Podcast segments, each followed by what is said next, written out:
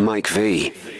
East Coast Radio. So, a couple of days ago, I exited the world of isolation due to recent COVID 19 contact. I was a bit fatter than before, less tanned, and maybe a bit stranger because I'd spent a week doing nothing. So, yesterday I decided to sort of like spread my wings and go play putt putt, which is always a fun time. I went to the putt putt course, and while I was there, I happened to see that there was a, a ball lying in the bushes. And it kind of made me wonder if I could just pick it up and take it. Like, is that fair? You know, the good old principle of finders keepers. And then I realized that, that it probably doesn't exist in our legal system. Does finders keepers even exist? And can I take something that I find lying on the side of the road or perhaps in the bushes of a putt putt course? I contacted a legal expert to find out, and this is what he had to say. I'm Ashton Naidoo from Mooney Ford Attorneys in Umhlanga. The law is very, very clear about this. There's no such thing in South African law as finders keepers. Ah. We, we've got the principle of what's called res delicta. Res delicta is when the person intends to lose physical ownership and atten- intends to abandon it. You're walking down the street and you drop your wallet. There was no intention of you abandoning your claim to your wallet. You've got to have the intention of abandoning that lost ball.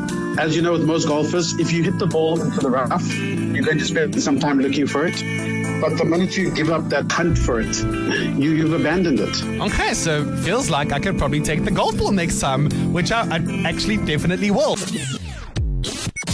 Abandoned it. But even if you did take someone else's golf ball, you probably wouldn't go to jail because of it, because the law doesn't like to worry itself with silly, arbitrary things. This is what Ashton said. The law doesn't concern itself with trivial items, and it allows the court to make the decision um, to let unlawful conduct go unpunished. Okay, so basically, you could take someone's golf ball, even if it wasn't yours, and you probably wouldn't be punished for it.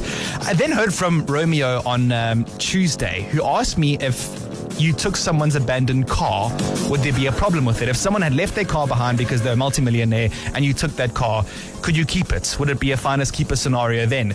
So I posed the question to Ashton yesterday, and this is how he cleared it up for us. So it all comes down to an objective test for value.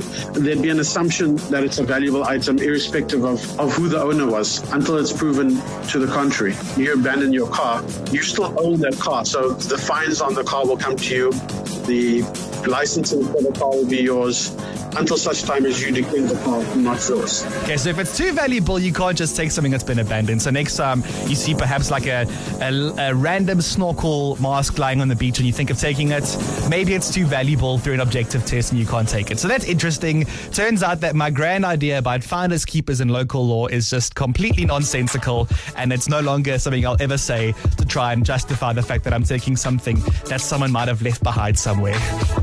no, my childhood dreams are ruined about finding a random car and just keeping it. Hey, coming up. Mike V. Are you ready? KZN's number one hit music station. East Coast Radio.